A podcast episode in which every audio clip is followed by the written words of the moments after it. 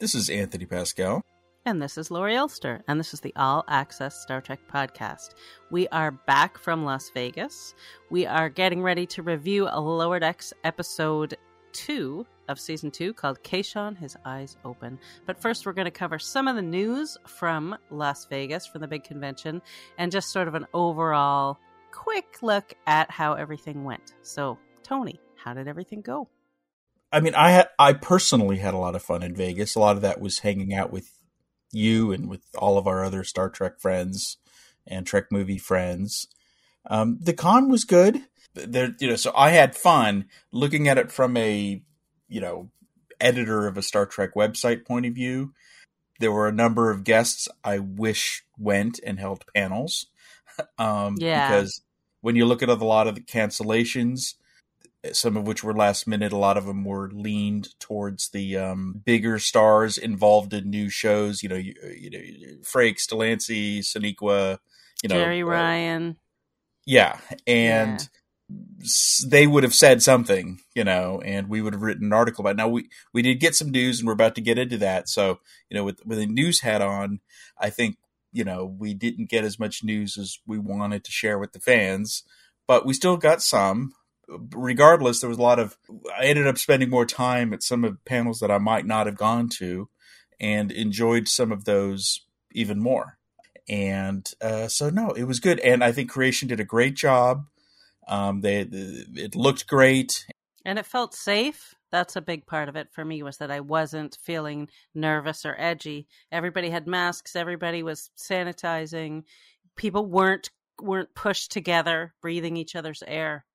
Um, particularly. I mean, we're all in one room, which is fine, but you were never like stuck in crowds and couldn't move and anything like that. but anyway, we'll have more about the convention because Shuttlepod is going to be doing a full convention post mortem, and um, one or both of us will probably be on that pod. Uh, so look for that from the Shuttlepod team within a week or so. Let's move on to talk about some of the pieces of news we picked up and have reported so far from the convention. And let's do it, you know, like we usually do show by show, right? So what's the first show we should cover? Well, I think we got a tid, not even a tidbit, a possibility of something that might happen one day on Strange New Worlds, which was from um, Rainn Wilson, who obviously people know he played Harry Mudd on Discovery. Big fun thrill for me because I'm a huge Office fan. So it was really fun to see Dwight up there being a part of Star Trek and talking about how much he loved it since he was a kid. So that was kind of nice. And his news is that he has been trying to get Harry Mudd into Strange New Worlds and has even asked Akiva about it. And Akiva said he'd have to think about it. Um, and Rainn Wilson wants fans to request it. He wants a clamor. I mean, I, I'm not sure I'm clamoring for it. I'm very open to it. I don't, I mean, I know that there's a canon issue with yeah. Spock, um, but uh, as long as Spock and Mudd are never in the same room together, um, and ideally Mudd doesn't see the USS Enterprise, although that's probably you can get away with. Um, I like Rainn Wilson. I think if if they do an interesting story, alien planet, and so we're still seeing a strange new worlds, but you know Mudd is there trying to scam the locals or something. Yeah, sure, why not? But as long as we don't lose another planet of the week, message of the week, and have it be all about Mudd then I'm totally fine with it because I do like him. I thought he was good in Discovery. I, I actually preferred his second time, the one with the space whale. Yeah, that's one of my favorite episodes of the whole series so far. It is interesting how active he's trying to get into it. I mean, he, I knew he liked Star Trek, but the way he talked about it at the convention, it's it's serious. You Yeah, it's so- since it's since he was a kid, and it's the whole philosophy of it. Like he really understands it and loves it, and it matters to him. Now, something he mentioned early on is that he did. This isn't his first time. As soon as he read in the trades that CBS was doing this show, which would have been you know 2016 when it was first reported, or 2015, he reached out and he had a meeting with Bryan Fuller. So, um, and it kind of you know they started getting down to brass tacks apparently because he was talking about well I don't know if I want to move to Toronto. So you know the, the his guest star spot kind of resulted from that where you know where it started as he was considering at least being a series regular. Yeah, Um, I don't know what role he could have played as a series regular, You know, maybe they would. I mean, maybe my bet is if if that if they went there, there would have been a different role for, that was more suited for him. Yeah, I think so too. I mean, he said he didn't want to have prosthetics. He didn't want to live in Toronto, so that ruled the whole thing out. Anyway, I think he's, you know, I mean, he pulled off Mudd, and that's a tough one to do because he's a character we know, and Rainn Wilson is wildly recognizable. Um, but somehow he did it. So who knows? But I love that that it's so important to him and that he wants to do it. And I'm sure people have brought up lower decks as an option too, because there's always a way I want to say one more thing about Strange New Worlds news, even though it's not about the show, because it's just super lovely, which is that Anson Mount announced on social media that he and his wife are going to have a baby. And they did the cutest video, like it's an Instagram reel and pictures. And you should go look because it's just delightful. So there was no Strange New Worlds panel or stars there, but we got a little Strange New Worlds news. The same thing is true of Prodigy. There was no Prodigy panel, no Prodigy people. We got a, a strange bit of news from Robert Beltran on the Voyager panel because they were all asked what they've been up to. And he said he's been working on this voiceover animation thing that Kate is doing. like when he first said that, I'm like, he can't be talking about Prodigy. And then he said Star Trek Prodigy. And I'm like, oh my God. Uh, a, that's surprising. B, he shouldn't have said it because um, obviously that's probably something he should have kept secret. Yeah. But I, but that's great. Um, I saw a I mean, lot of people on social thinking that he just made it up and was messing with us, but I don't think so. I think he meant it. I, you know, I was, you know, 30 feet from him and it, it seems sincere to me. Um, yeah, same. I, I think he was excited, um, because he talked about for the most part that he's retired. He's, you know, lives with his kids. And I mean, I know he did a short film last year, but he was talking about being a dad, um, but he said, "But I am doing this thing, you know, and it's a Star Trek thing, and so that's cool." You know, I, yeah. I, you know, then it brings up the question of we assume it's Chakotay because why bring him on if it's not Chakotay? Of course.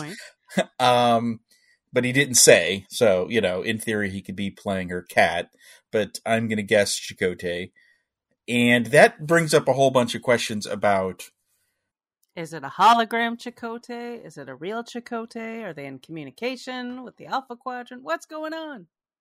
Right. Uh, because some people have suggested, and this is a possibility, that there may be a. The show may be set in the Delta Quadrant, but maybe they'll cut to the Alpha Quadrant and we're going to see some real Janeway every once in a while, and some real Chakotay and some real Paris and etc or we have the communication thing, which through the Pathfinder initiative, right? Mm-hmm. Or the third option is hologram Janeway has her hologram friends. Um, and so she, for some reason, will bring up Chakotay, uh, maybe to show something to the group. Yeah, he could teach something specific. Absolutely. I would personally love to have the holographic whole crew at my house to teach me everything. So I think that sounds pretty good if it is like where he's teaching them something, then yeah, then then it's just endless. Then you could like you bring in the doctor to teach them medicine, and you bring in everyone, you know, and it'll it'll never end. Everyone's going to show up eventually. Well, if they bring in the doctor, is it the doctor because he is a hologram? There, there should be a doctor on board, a holographic doctor. Well, there should sort. be, but that's really a whole other because if there's a doctor, that's a character, a main character. So, and I feel like they don't want that. They want these kids to really, they have their holographic Janeway to teach them stuff, but they really want these kids to be kids. And I suspect, you know, because it's a kid show, that the kids aren't going to be getting seriously injured a lot. it's not right. people aren't going to be dying, and they're not going to have to, you know, replace people's organs and stuff like that because exactly. that's a little a little gruesome. But there there's ample room, I guess. You know, Chakotay opens up the door to all of them essentially. Yes. Um, and we do know legacy characters will be showing up. Mike, McMahan, they've talked about it. Mike McMahan has talked about how they have to make sure that they're not both. There's, a, I think there's a character where they're both going to use them, but in different ways. So right. we'll be, we'll be seeing that. There was a number of Discovery people. So Discovery, even though Sonequa wasn't there and Doug, there was there were still four discovery panels at the event uh, yeah. spread over the week yeah we did on the last pod. We talked about one of these because it was a Wednesday panel, um, and that was the one with Ken Mitchell talking about how he's coming back in season four. So one bit of news actually didn't happen in a panel. Um, so actress Tara Rosling who's one of my favorites because she's uh, Saru's new girlfriend, and I'm I'm I'm shipping them in a big way. and I think um, you were um, right all along. It turns out she was on a panel on Wednesday, but then she was supposed to be there all weekend. But then on Friday, she was gone, um, and her booth had a little sign on it saying that she had to go back to Toronto to shoot more of Discovery. So it was unexpected, um, and so they're they're still shooting. Yeah, Michelle Paradise, the EP, has been posting pictures that don't reveal anything, but clearly indicating that they're still shooting. And there have been some rumors that it's going to go much longer, but we don't know. Nothing's been confirmed. So, but we know that they're definitely doing more than they even still expected to be doing at this point. And they're doing location shooting. We know that because the pictures she sent have been outdoors. And in fact, yep. someone someone on in Toronto spotted one of their signs. They were at a, a dog park, actually. a space dog park. Possibly standing in for Vulcan because it was the day she was needed back. So, you know, we've got a Vulcan dog park basically in season four. There's a spoiler for you. I can't wait for the Vulcan dog park. so that's, you know, so we don't know when Discovery season four is going to end, except that we do know it's supposed to show up on Paramount Plus by the end of this year. So there you go. So December 31st. But we took a look at all of the panels and we did an article kind of everything people said about season four, basically from all the various panels. And there was a lot of talk about how difficult things are with COVID and why that's caused all the delays. And I mean, the thing that was kind of Oded really you know got to me in the way he talked about it where yeah. he said it, it, you know shooting on a you know tv show or movie is fun you know you get to he says he doesn't like to hang out in his trailer he likes to just go on the set and hang out and hang out at craft services and some other actors have talked about this about it's this isn't just discovery but shooting this year you go on set you're never allowed to be on set with multiple people unless they're shooting a scene um, and then as soon as the scene's done, you leave. You go back to your trailer. And I mean, uh, Blu was talking about how Blu and you know, Mary was talking about how much fun it was when they all got together and they all wanted to talk. And Blu said that the you know they were told stop laughing and talking on set, right? Which seems because you're because you're not supposed to be ma- you're not masked on set, and they you know they said that this was causing problems, you know, and so it just sounds like it's been a rough year for them. I mean, I gotta be on. Like, I agree with you that I was definitely moved by that, and it was, you know, sad to hear them say that. But I gotta be honest, it sounds not as that necessary. Like, once you've decided it's okay to film stuff and be there, and they're all vaccinated and they're all getting tested, like, if you don't have it, you can't spread it. So, I to me, this feels like sorry, home country Canada, but I think they've been overdoing it, and they, you know, in certain areas. And look, far be it for me to say don't protect yourself, but it does feel like it doesn't make sense. I've worked on productions during COVID and didn't have people didn't have to do that. People were allowed to talk to each other once we were in an area and unmasked and whatever. We were fine. They've definitely been very effusive, all of them, about the crew and about feeling safe. Yeah. And I want them to feel safe for sure. I mean, who knows? Maybe it's people's comfort level, which I try to always be respectful of in these situations. Um, and the other thing, Oded just um, he plays Vance, by the way. I don't think we mentioned that for people.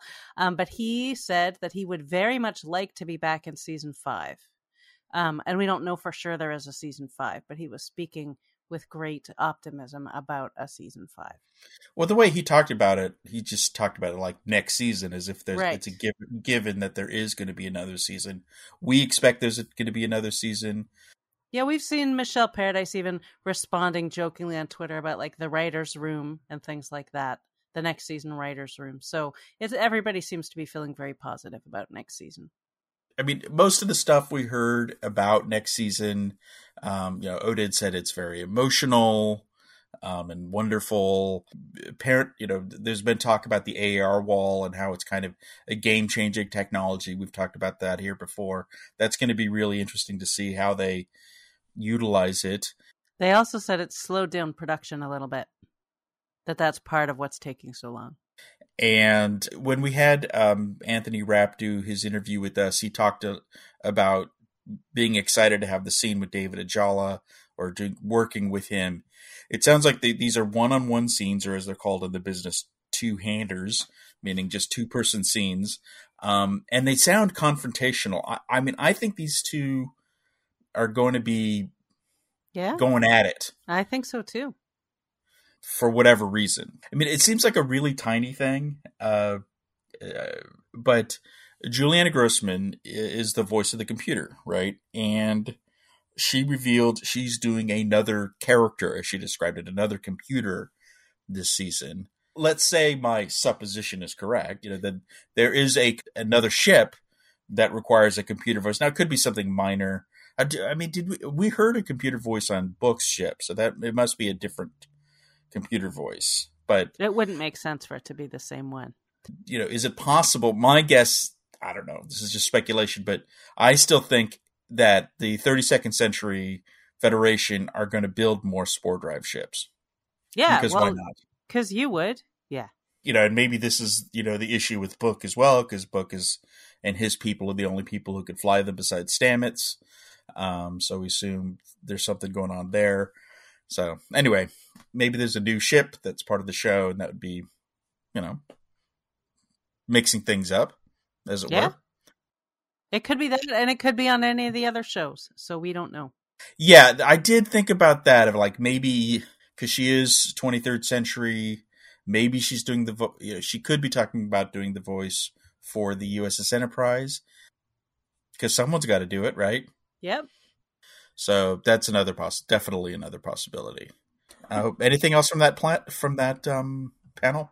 No, I think that's all the discovery stuff. I mean, obviously they're afraid to say a lot of things, so they didn't. yeah. uh, well, well, um, my friend uh, Tara Rosling did again imply. That, first, she, she indicates that we're going to see a good amount of the president of yep. Ni'Var this season. But also, she says um, all kind of lovely things to play as a president and in other areas, other areas. So you know we know like what those other areas are. Tall Kelpien areas. Exactly. So I know. Um, and one of the other fun discovery highlights for me was uh was Jayne Brook, even though she's not in the show anymore because they foolishly and brutally killed off the admiral. Um, it was great to see her on the panel. She also did a science panel uh, with Dr. Mohammed Noor, and they've both been on our podcast already. And it was great to reconnect with her. That was one of the highlights of the whole con for me, for sure. Now, Patrick Kwok was asked about representation and being Asian American on the show, and does he advocate for more representation? And he indicated that you know he never he's he hasn't had to do that because that's kind of a natural thing that the producers have done on the show.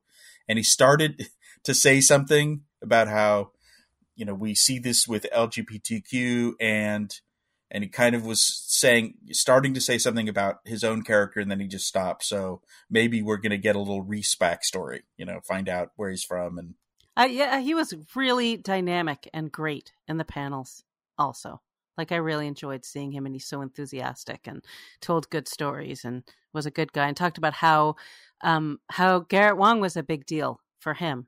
That was like a big influence for him. Let's move on to Picard. Uh, there was a Picard panel as well. Not a lot of season two stuff for Picard. Um, we did get uh, actually a little bit of an update from Jeri Ryan, who wasn't there, but during the Voyager panel, she beamed in using a recorded message from, I, I guess, from the set. It kind of looked like she was in her trailer or whatever. Yeah. And saying, you know, she was sorry she couldn't be there, but that she wasn't allowed to go because of the, you know, because every every um, production has a COVID manager who um, is kind of like you know can override other people, you know, override the captain of the ship, and she wasn't allowed to go because of COVID restrictions, and um, she was but sorry she said about they're that. very much still in production, is what she said. Although Isa Briones and Evan Evagora were there in person, and Michelle Hurd was not there in person, but uh, zoomed in, so she was at least Right. available to talk. Probably the most significant thing talking about the next season out of that panel was discussing the relationship between Seven and Raffi, which which what you know what we saw at the end of season one was obviously the very beginning of something. They have this little moment, and there's a hand touch, and it's. I don't think the point was to say they've been together. I think the point was to say these two are starting to connect in a romantic way. yeah Well, there was a a a weird thing at the end of the season where there seemed to be a little bit of a time jump between Picard's resurrection and that final scene. We kind of don't know how much time took place in between those two moments. So it could have been like a month or so. Sure. Um, but they gave a little history of how that relationship came about, which I thought was kind of fun. Oh yeah, Jonathan Del Arco was on the Picard panel also, and he said that they that that relationship started because of a picture he took of Jeri Ryan and Michelle Hurd that just was super hot, and he thought they had great chemistry, and so he showed it to the producers. And Michelle Hurd totally backed up the story and said yes, they showed the photo to producers and said what we should do something like this, and producers agreed. And then they shot it and they just did this subtle thing, but I like it. I, you know, obviously they have good chemistry. And Michelle Hurd was like, who wouldn't? You know, she was saying, who wouldn't want to be with Seven of Nine was her main point. Be in love with Seven of Nine. I mean, it sounds like this is a serious relationship being Yep. explored in season two. She said, "I'm not going to say any more, but it, they, you know, it, they're definitely picking up on the story. Is is you know, it wasn't just a little weird thing at the end of the finale. It's a it's a thing Yeah. for this season, um, and that's great. Yeah. Raf, Raffi needs something nice in her life, as does Seven. it sounds like Raffi's life is just totally turning around if you think about it. Because season one, she was a mess. She was on drugs and she had family issues and she was, you know, living at Vasquez Rocks for some reason. Um, Looking for the and- Gorn all day. Yeah, and she was a crazy conspiracy theorist from Starfleet's point of view. Um, and so another thing that came up in the panel is because she was proven right, you know, her crazy conspiracy theories were actually true, right? They weren't crazy conspiracy theories at all. Yeah, exactly. And so she said that Raffi has more confidence this season. She feels vindicated. And so it sounds like she's kind of a new, you know, she still feels haunted by the all the people who died at uh, the Mars attack and stuff like that, but that she's has more confidence. I think we've seen this in the trailer if going back to my theory of the trailer that there is a moment in the trailer that isn't an alternate Q weirdness. It's just a simple moment showing Picard and Raffi back in Starfleet, which I think is how the season's going to start. Um, where she, you know, she's back and she's no longer on the outs, and um, you know, I'm sure she's still got stuff to deal with, but you know, she's no longer on the outside looking in. Yeah. That's the impression I got as well. and, and we're going to learn more about that in that book. Remember, we talked about that a few weeks ago. About there's a book coming out right as the season starts, and it's going to be all about Raffi, and that's going to take place in between seasons one and two. So we'll kind of find out about this whole period with her, Cool. um, and maybe more seven stuff in that book too. That comes out next April. Okay. Uh, last thing, just stupid thing, but um, someone asked Isa Briones, who is an accomplished Broadway musical actress, and in fact, she was in Hamilton right before she started on Picard. Um, you know, does she think that there could be a Star Trek musical? I don't know why this has become a thing in the last year, where everyone's talking about Star Trek musicals. Um, because they have a lot of actors who are great singers. fair enough. Um, and she's, but she said, you know, we've talked about it. I don't know who the we is because it's not Patrick Stewart. I mean, he he's not He's not asking for the musical. no. Um, but maybe you know some of the producers and some of the other actors. I don't know who el- who else on that cast sings and dances. I mean, Brent Spiner. Is maybe she's talked to him about it. Frakes You know, he's he likes to sing on he set. to sing. Yeah, there are a lot, and you never know. People have talents. Jeri Ryan can sing. Maybe.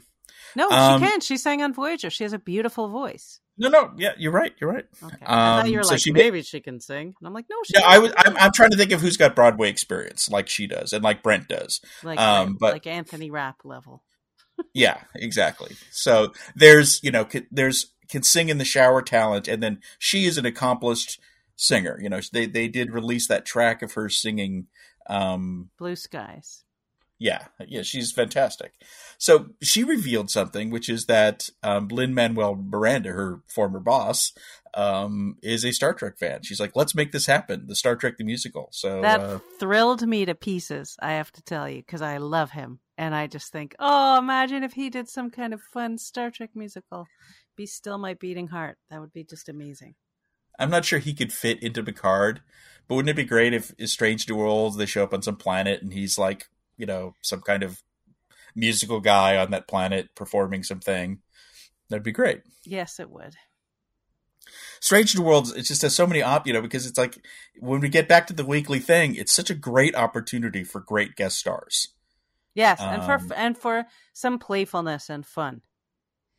Um, I'm not sure that would work on Picard though. Star Trek Picard, the musical. So uh, there is a a little bit of other Picard news that wasn't from the panel. It's from our old friend John de Lancie on Cameo. As of Tuesday of this week, we're recording on Wednesday. He's done on Star Trek Picard season two, um, which may mean season two's done because, or at least they're finishing up very soon because he's going to be in the finale, right? If we don't know how if they're shooting out of order or anything like that. Uh, although they may be transitioning straight into season three, we're not sure about that. And I mean, he- again, he's constantly talking about how Picard is different. I mean, how Q is different. Um, I, you know, I've been tracking his little videos all year long, and he he started talking off about how he's kind of somewhat different. In his latest videos, he's talking about how Q is very different. So it just it just seems like a, a level of emphasis. I feel like as he's been shooting season two, he's talking about how the writers are different, the Q is different. That I think he he's realizing just how different it is. That it wasn't as different way back at the beginning, where he's joking about, "Oh, I'm annoying Picard, just like the good old days," and now he talks about like, you know, this is different. So Well, I think he's been saying it's different for quite some time. And I think that when you're recording 8 million cameos, you find different ways of saying it's very different. So I'm not Okay. sure. It's to me, I'm like, yeah, we already know that. That's more the same. And he's just looking for new adjectives. Oh, there was another panel that we didn't mention, the Voyager documentary panel. That was a great one. Um, Jeri Taylor, who we who was co-creator of Voyager, we knew was going to be doing her own panel on the main stage, but she was a surprise guest at the Voyager documentary panel, and a thrilling one for me, I have to say. Um, did they, was there any news at that panel about the documentary? Um, they talked. They talked. They showed like a little clip from it, which was um, just a lot of the people that they're going to be talking to. We saw sitting down for their interviews. They said that uh, it will include uh, Garrett Wang giving a tour of the Paramount lot. They're going to put Garrett through astronaut training as part of it, and David Zappone said he'll do it too, which sounds fun. Okay, I want to I want to stop you right there. I mean, it's not you, but it's like I want to stop them. You got your million dollars. Don't go crazy. We don't need. I don't want to watch Garrett Wang go through astronaut training. I'm sorry, I don't. I have no interest in that. I don't know who does. Um, I want to watch Voyage. I want to watch Voyager documentary. Yeah, Yeah. I I mean, I have to say, like the clip. I wish what I would have loved was like, here's a snippet of Rick Berman saying something really cool. That's what I was sort of hoping for from the clips. Yeah. So the the indication I got is that they still have a lot left to film. But don't waste time. I mean, th- this is the bloat that the DS9 doc was great, but it was like a lot of great little pieces, but not a great cohesive story. So, you know, try to get this thing out to 90 minutes. Try to try to tell a story, and um, try to focus on Voyager. Yeah, and I saw honestly, like among the people that were being interviewed, that you saw clips of arriving were people like who I love, but Mary Chieffo, and I think, well, I love Mary Chieffo, she's great, but she didn't work on Voyager.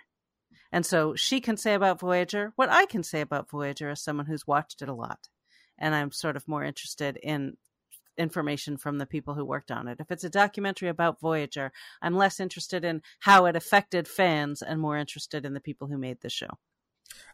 I agree with that. Um, the, there was a couple people in the DS9 doc I wanted to hear more from that they, and they should do this kind of thing, which is you talk to media experts, industry experts, college professors who study the business and how Voyager affected media, um, and changed the landscape. And, you know, because th- there wasn't enough of that in the DS9 doc. It was a little too insular.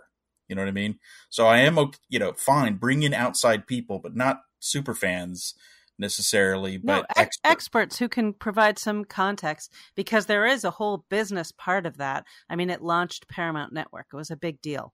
And there's a lot to talk about in that context that does teach you more, you know, you'll learn more about the show and its place in history, which is more interesting to me than people like me who love it and just want to talk about how much we love it. Okay, we're going to do some rapid fire stuff so cuz we want to get to the lower decks review. Um, go to the website. Uh, we've we've got a whole article about this new release of a remastered, extended Star Trek: The Wrath of Khan James Horner soundtrack, um, and uh, Neal Shirley, who's a great writer. I'm not just saying that because he writes for us. I mean, he also he's a you know professional. He reviews things professionally. He's he's a theater guy. He's an excellent writer, and he's a Star Trek scholar. Yes, and has a great newsletter, and he contributes to our site. He did a great uh, profile piece on the people who've put this thing together. A lot of detail. We've got an exclusive sample. Uh, there's a little bit of Orville news, which we skipped last week, which is they've wrapped up their third season, and uh, it's going to be shorter than expected. It was going to be 11 episodes. Now it's going to be 10 episodes. Again, that's because of COVID.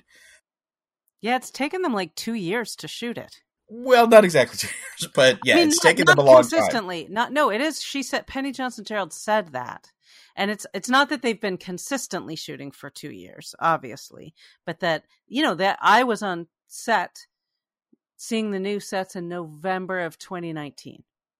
Yeah, yeah, they did start it. Yeah, that's true. They did start in late 2019. They stopped in March. They started again in December 2020. Um, I think they had some hiatuses and they finally wrapped. Yeah. A couple weeks.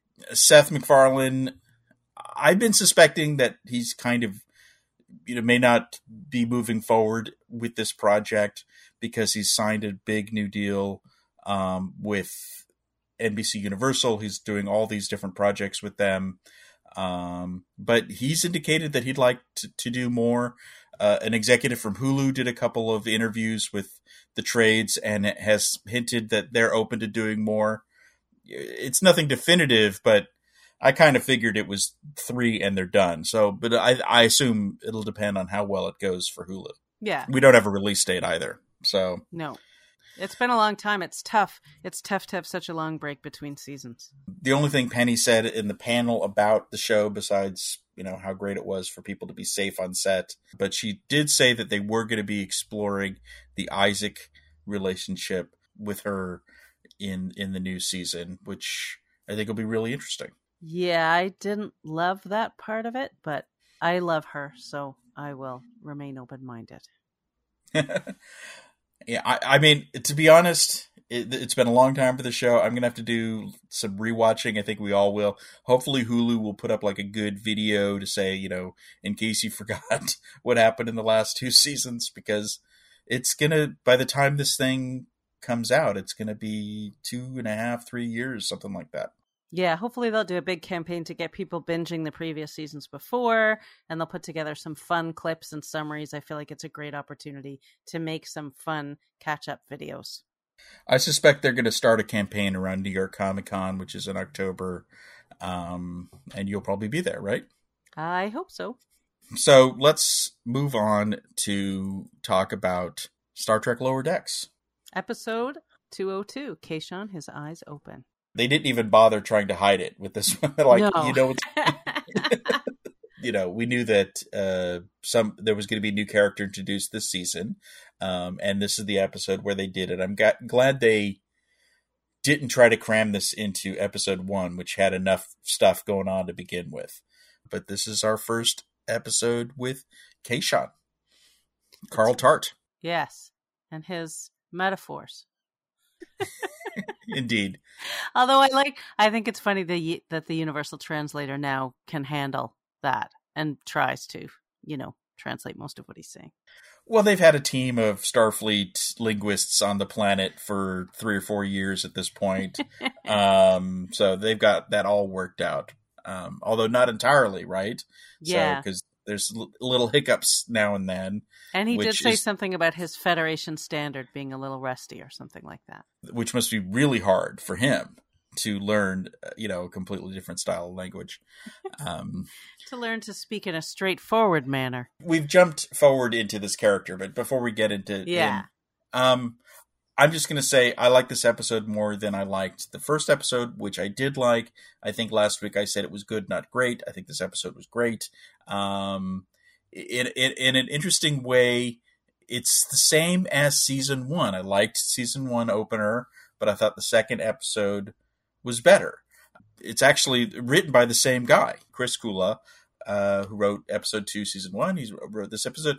I think Mike just got a lot of business done in the first episode. He was kind of dealing with all the season one fallout stuff, and uh, he left Chris Kula more, uh, you know, more of a blank sheet to have some fun and more jokes. So I thought it was funnier and in a way richer in some way. I thought it had some interesting themes about her- heroism. So I, I loved it. So I disagree about episode one being not great. I did think it was great, and I also think uh, what you call business, I call um, development, and I would have been unhappy if they'd not done those things. But that said, I also really enjoyed episode two. I thought it was really strong and had fun adventures and excitement that we hadn't seen. And also, what I really liked about it is that it showed that our characters are able to grow but still remain very, very true to themselves.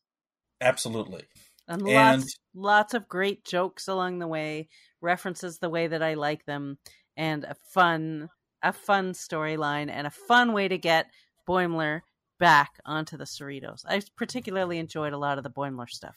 Right. This episode, unlike the first episode, was kind of 50-50. I don't think I haven't done a yeah, I'm gonna guess word 60, 40, 60, yeah. yeah, 60 40. But there was a strong Boimler Titan story and a uh, to as which was essentially the B story, I guess, to the A story, which was the kind of Mariner Rutherford Tendi jet story.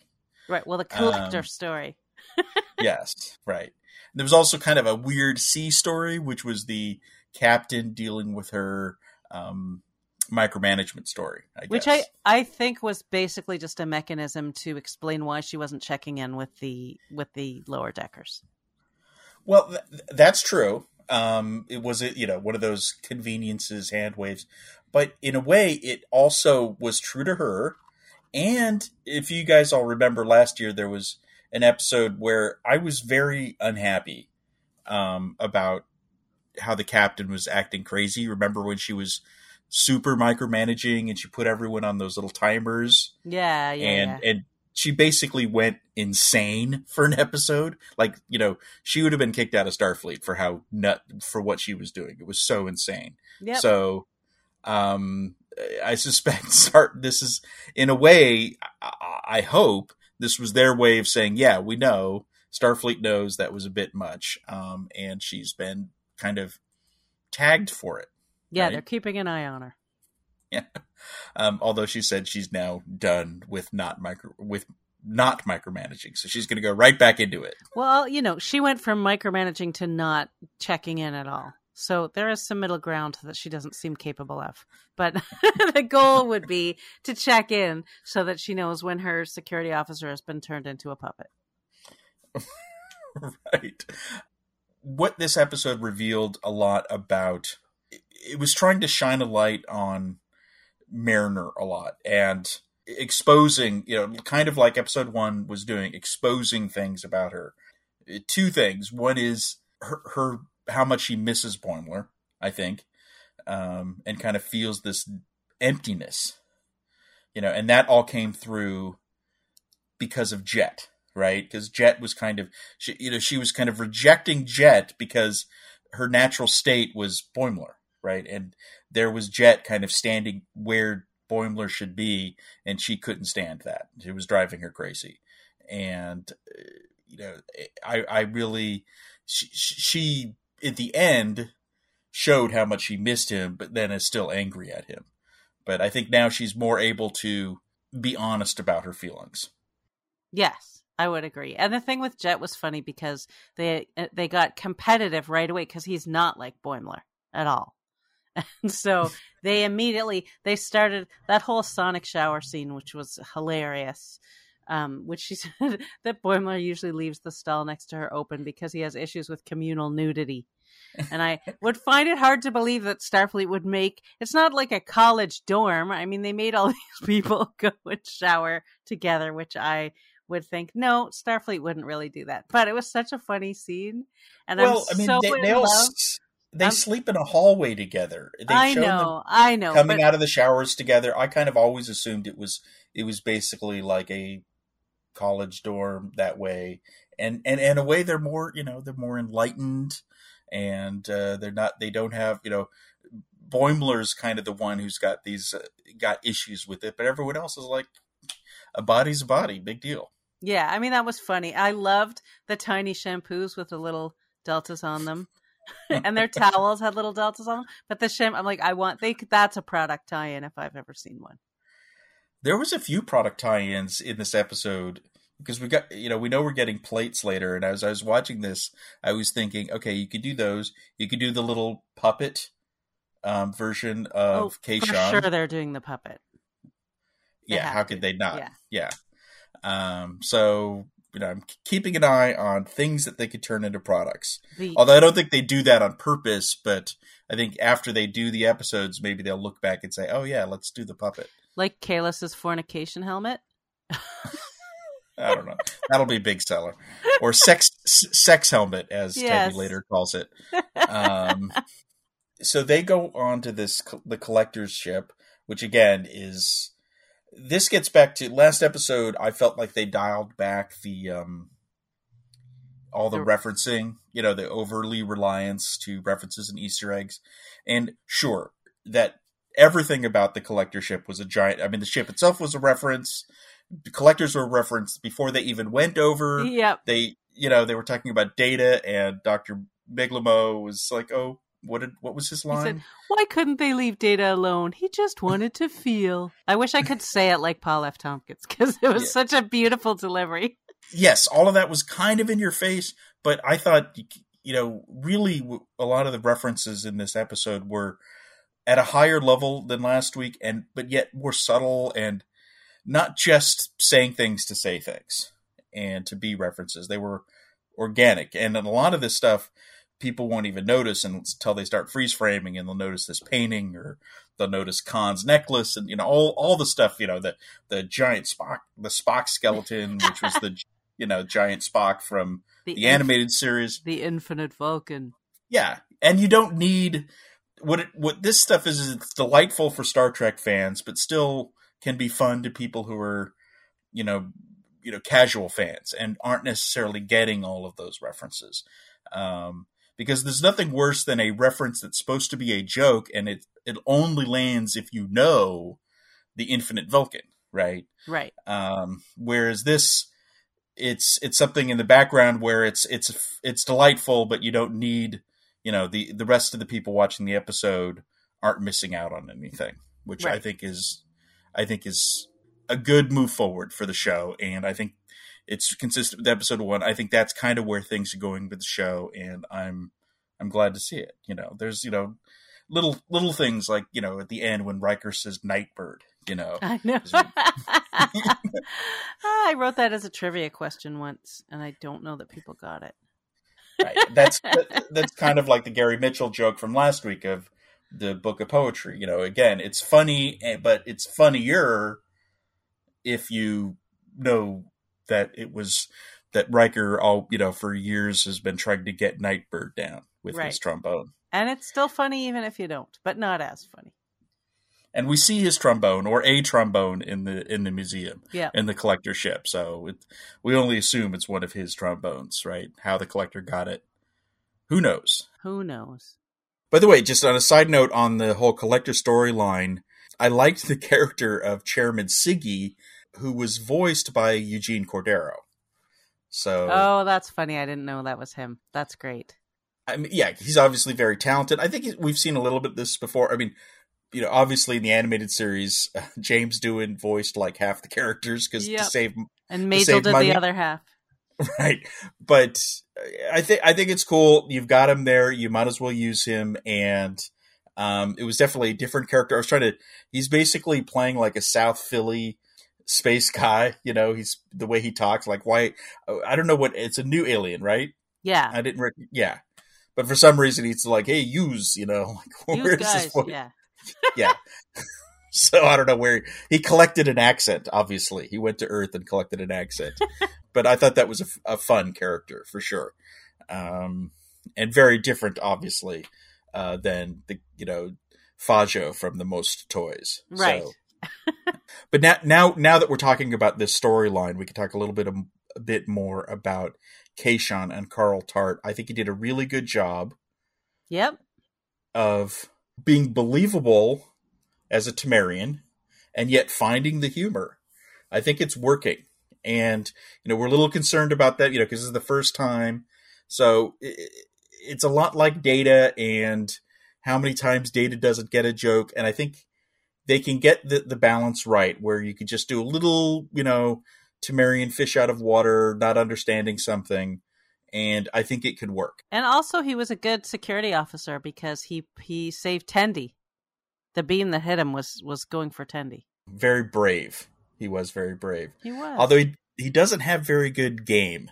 The, the, the, that that pickup line at the end of the episode, he seemed cool with it though. He wasn't very dejected, but he's he's he's. I'm wondering if this is going to be a thing for him of trying to pick up women at the bar unsuccessfully. Um, no, he, he's a good security officer. Um, although he did spend most of the episode as a puppet. yes, he did. Being snuggled by somebody. Right. I was worried they were going to rip him in half. Actually, at one Yeah. point. There was a moment. and I was like, is that it? Is he only in one episode? Um, but no, he finally made his way back to human or whatever, Tamarian. Well, did we see him at the end? We did- see him in you, you just bay. described the scene that he was in. Oh yeah, yeah, yeah, yeah. That was scene was after the right. She okay, says he'll be fine. He's in sick bay, and she says he'll be fine in an hour, and put a little like post it on him, basically saying like, "Don't play with the puppet." What I I, I like how doc, I mean we're not getting a lot of Doctor T'Ana, and I wish we got more. But the thing they're doing this season, which I like, is I think we got a little bit of this lesson, but she's seen everything. She, she's jaded for a reason. Yes. that nothing can face her. She's like strange energy, godlike creature. Yeah, Yeah. done that. Gettable. Puppet, puppet, done that. You know, Yeah, So- she says something about that too. Ah, I'll be fine in an hour. She's very dismissive of the concern. no, she says this is not my first person transformed into a puppet. Yeah. So, um, I, I, it'll be curious. I, it'll because of course in Star Trek it's always the mysterious illness that the Doctor has to solve. So, um, it'll be fun to find something that you know freaks her out. I guess breaks breaks through that jaded exterior.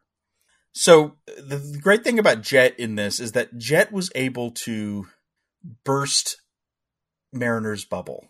You know, she's her speechifying, her badass plan, but it also revealed a little bit something about Tendi and Rutherford in a way where they've just been accepting Mariner as the leader, even though, you know, they're all ensigns, right? I mean, she's been a lieutenant three or four times probably at this point. But, you know, I loved how the moment where it was revealed that no one even bothered to ask them, you know, whether they had a good idea. And it's also as Jet and Mariner are both realizing that they're both being jerks and they are being they're in conflict until they unite in their mockery of Ransom. right. Well, and he does a great Ransom doing a great Riker. So yes. it was almost like a triple threat there. But they it revealed that both of them were posturing. Yes. Whereas Tendi and Rutherford were starfleeting. Yes, right? exactly. Which also was happening with Boimler and his pals from the Titan. Because exactly. they were all that, posturing and he was starfleeting. Exactly. So there was a, a kind of a, a, through line. That's what I was talking about. I like the theme of this episode. It was a lot about what is a hero, right? And Mariner and Jet were trying to be heroes.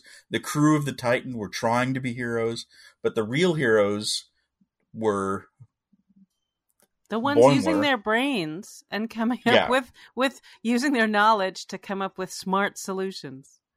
Yeah, not that Riker's not a hero. Of course he is because he's Riker. But uh, yeah, they were definitely Starfleeting, and so you felt very Star Trek in this episode. They, they, I mean, they might have pushed a little too hard because they were using phrases like "to boldly go," so they were that was a little, you know, a little too on the nose. I think. I feel like they've said that on Discovery too.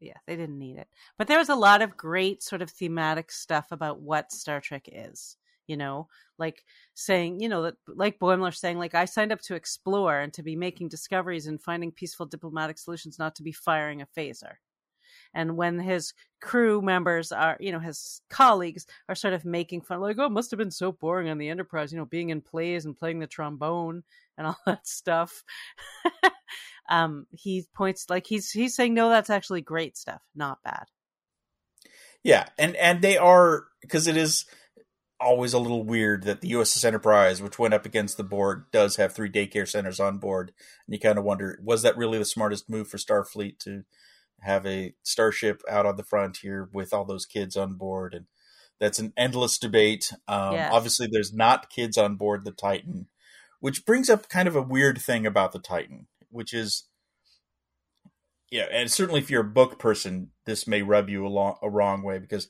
the Titan was a ship of exploration.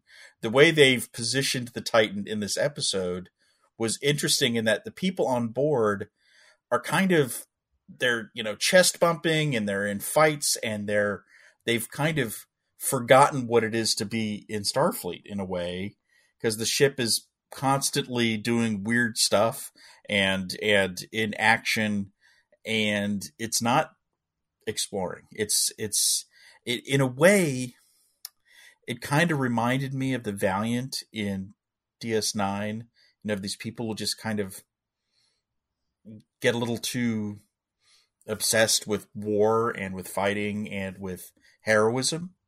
Right. These guys were ready to just die. They were like, okay, we're going to die. And Boimler's like, I don't think we have to. right. Put your mind to it. I mean, I, I, I mean, yeah, he basically he scienced himself out of the situation, which is what a good Starfleet person should do. Um, which is just what Tendi and Rutherford did. Um, I would like one of the two to have used because Starfleet, on one hand, you science yourself out; the other way is you talk yourself out. So, but the they had to have Boimler science himself out because they wanted to create the you know duplicate clones. So you needed to do that. So maybe it might have been interesting if Tendi and Rutherford figured out a, a diplomacy situation, you know, but uh, we could leave that for another day, I guess. Yeah, I mean, there wasn't really anyone for them to be su- super diplomatic with. well, there point. was the painting. Maybe they could talk to the painting. they could have talked to the painting. I mean, I wanted to learn more about this guy, but yeah. Uh, you know what what what was his deal? Uh, yeah, Tendi you know, was speculating about him at the very beginning, and I was kind of yeah. interested in that too. There's only so much you could do, right? well, I think we could talk about some of our favorite, a few favorite moments. My favorite moment was definitely the introduction of the new security officer, and uh, he was great. Uh, but also, we now got the beginnings of, or not the beginnings of, we got more of the Mariner jet situation. And when she said, you know, more like suck up at Tanagra, I loved that. that was a really good line.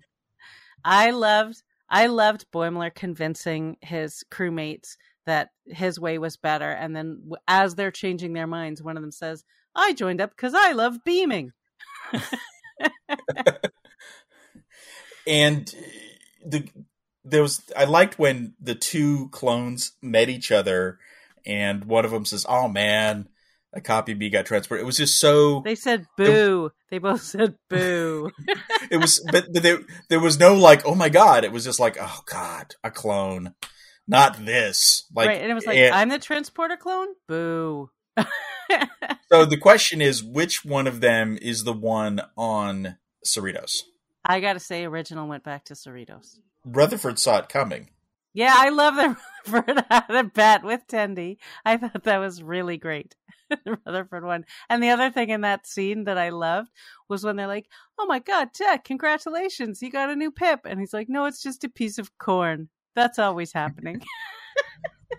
the um I did feel bad for Jet because Jet was kind of a foil to Mariner, but in the end they bonded. And I mean, Jet is a good officer. He was honest with himself, and I mean, last season wasn't he presented as the coolest guy in the ship? Yeah, right? that's why I didn't because I was like, he's going to be fun wherever he goes. He's going to be the coolest guy. So I'm not worried about him. Like he was trying to get in with the underdogs, and the truth is, he's not one. Yeah, he's an alpha dog. Yeah, that's true. So he'll be fine um, he knew he was like, oh, you know, he wanted had that moment of wanting to belong, but then it was over. yeah, fair enough. I did like the uh, the collector guy alien when they came back on board, and he goes, uh, "What'd you guys do? Stop and debate the human rights of a robot?" of course, he, of course, be- being a collector, he at some point did try to collect data. So clearly he falls on one side of that debate himself. He he had his eye on uh, Rutherford. I mean, it's a convenience for the show, but we've talked about this before. So when Riker's like, "Well, one of you's got to go because Starfleet won't let me have two Boimlers," although he was initially cool about it, right? He goes, "Hey, you know, let's have it for the Boimler." So Riker was cool through the whole episode, kind of pass it off to Starfleet of why he had to kick one of them off the ship. But he's like, "Oh, and of course you'll have to become an ensign again." And I'm like, "Why?" For the story for the show. That was why. For, yeah, but but why? I mean, because it, it's so. It's like he just did this heroic thing. He saved the crew, and from his perspective, from his linear timeline, he's the one who did that as much as the other one did, and he gets and his reward demotion. Yeah, I feel like that's just like Boimler's luck.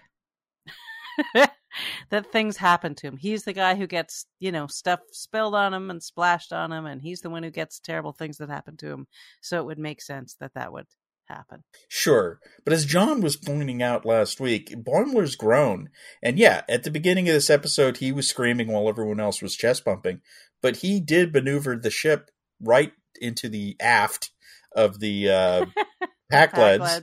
Right so in the aft. They, yeah, so he's good even on the you know he's learned he has grown. No, he, he does not deserve demotion. He changed them and got them to think in a better way and he solved the problem twice in fact because first he he you know fixed the distortion field i think that's what it was so that they could beam out and then he you know both was rescued but also he got a shuttle other boimler second yeah. boimler. So resourceful guy. No i don't think that he deserved to be demoted but i think that it makes sense in terms of the kinds of things that happen to him. Right. But this gets to the how long can you keep these people ensigns? And in my interview with Mike, I think he kind of indicated that season three and four is when they're going to really run into this wall and they are going to start promoting them. I mean, do I have to bring up Harry Kim, who remained an ensign for seven seasons? Yeah, well, they're not going to do that here. I think right. I think they are going to get promotions, but um, not yet. I guess. Right. I so. just don't feel like like I also think you have a certain freedom because it's it's a cartoon. So like The Simpsons, Bart doesn't age. They're just things that you know, The Simpsons are all the same age always. So I don't need that, but I'm sure it will be done in a fun way and I don't object to it. I'm very wishy washy today. riding both sides of everything. Is there anything else for the episode or have we kind of covered it all? Mm, No, I, I do want to read Steven's log about his mustache, but no, I think we're done. I'm sure it's filled with details. Well, there was a I don't know. It was a, it was a throwaway line, but I'm wondering whether we're going to pick up on this later. There was a mention of terrorists who blew up or tried to blow up Starbase 58, um, and uh, you know, we've joked about how the Pakleds are stupid, and this episode made it very clear they're stupid because, you know, they were using a saw as a hammer, and right, you know, so, somehow they're managing to do these things, but it turns out that there's someone behind the Pakleds helping them. Right, right. Um, That's what they were trying to figure out. That was their mission was to try and find out who it was. Right, and and so I'm thinking, you know, and this is probably a Titan thing, but maybe the Cerritos as well, that there is a kind of big arc here, and we're going to meet the puppet masters. I think, as Riker was calling them, um, and behind the, the strings. Yeah, yeah. So there's some there's something coming, and this is our first taste of what it is. But you know, do you do you have a get? I mean, do you think the puppet masters are another known entity? Yes. It's got to be the the Romulans, right? Because it's always the Romulans. Oh, I don't think that it necessarily has to be the Romulans. I don't know. They just seem so. I mean, it's it's right up their alley, right? Manipulating someone to do something and you know acting covertly. What are you What are you thinking? I had not started thinking about who that was yet. Okay. It's still a wide open field to me. Yeah, I'm not. Yeah, I, I'm not. They're just my leading contender, but uh, it could be. It could be anyone. I'll think about that. No, it could be anybody, and I'm. I think it'll be fun, whoever it is. All right. I think so. I thought it was funny, great character development, nice themes, very Star Trek. Loved it. Yep, and I I agree. I loved it. The more I watched it, the more amused I was, and the more I, the lovely thing about this show is that the more you watch it, the more you pick up on. It. And I don't just mean the Star Trek references, which are fun, but also just just the little moments, and whether they're funny or not, um, they just somehow works better with repeat viewings, which is nice. For sure, I think one of the second or third time I watched it, I watched it together with you in Las Vegas, and yeah. uh, and a couple other people. So that was fun. Yeah, again, as I've said before, watch it in a group. So fun. So let's move on to our bits of the week. What you got? Mine comes from the Ukulele Orchestra of Great Britain has been releasing um, recordings of the orchestra covering different tunes. One of which they did in July, and it was the theme from Star Trek on ukulele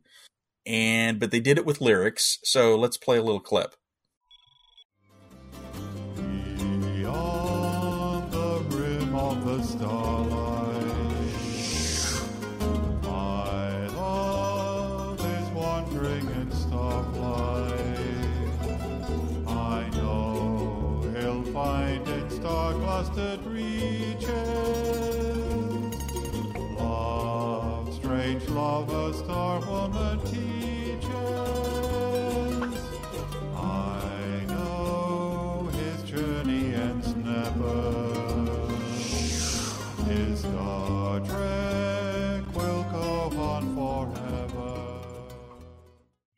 The lyrics are killing me because I've read those lyrics, but I don't think I've ever heard them sung, except I've tried it and couldn't match it up to the music necessarily, and they filled in the gap.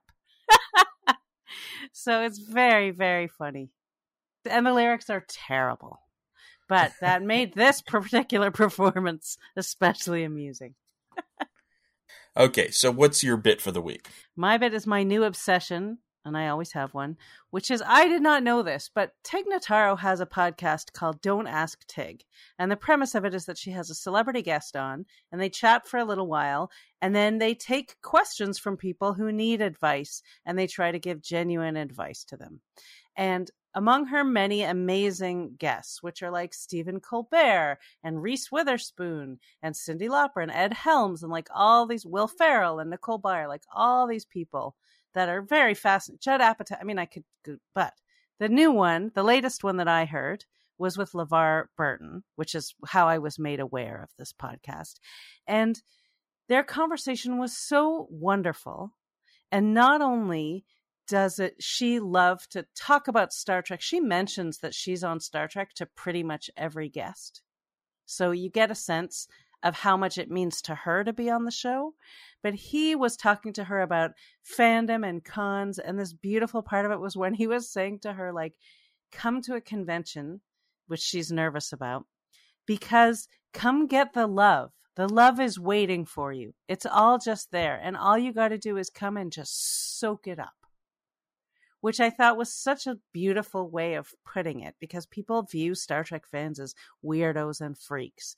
And the point is, no, when they go to those things, you go and you're just surrounded by people who think you're amazing. She said she'd go to one if he was there and could help her through it. But it was such a beautiful moment, and they're very funny. And I went on a kick and listened to about 10 episodes in a row. It's a nice short podcast. So I highly recommend it. Did she mention uh she moderated a Comic Con panel I saw. She in, did mention 2000, Yeah. 2019. She, she did mention that she'd moderated that. And I think she said she just went in and did that and left. Oh yeah, I mean, But- it, there's a huge difference between a Comic Con and a Las Vegas convention, and just the way it's presented, and and the access of the fans to the celebrities is a totally different ball game. And it's just everybody saying they love them. You know, I mean, I took a moment and ran up to a guest star who was also on other shows that I love, Caitlin Hopkins, and just took a moment to just say to her, like, I've loved your work from this and this and this. And I was so excited when you were on Star Trek. And that's, and she was like, just so happy to be getting that. So it was nice to hear that conversation between LeVar and Tig. And honestly, every episode, first of all, I didn't know that she and Reese Witherspoon were such good friends, which they totally are. Um, but they give really good advice and will make you laugh out loud and go listen. That's all I got. So that's it for another week of All Access Star Trek. We will be back next Friday with another review and some more news. And before we go, I just need to play a little sound from my greatest $10 I ever spent at the convention, which is this talking Riker action figure. Shields up. Red alert. Energize. we'll see you next week.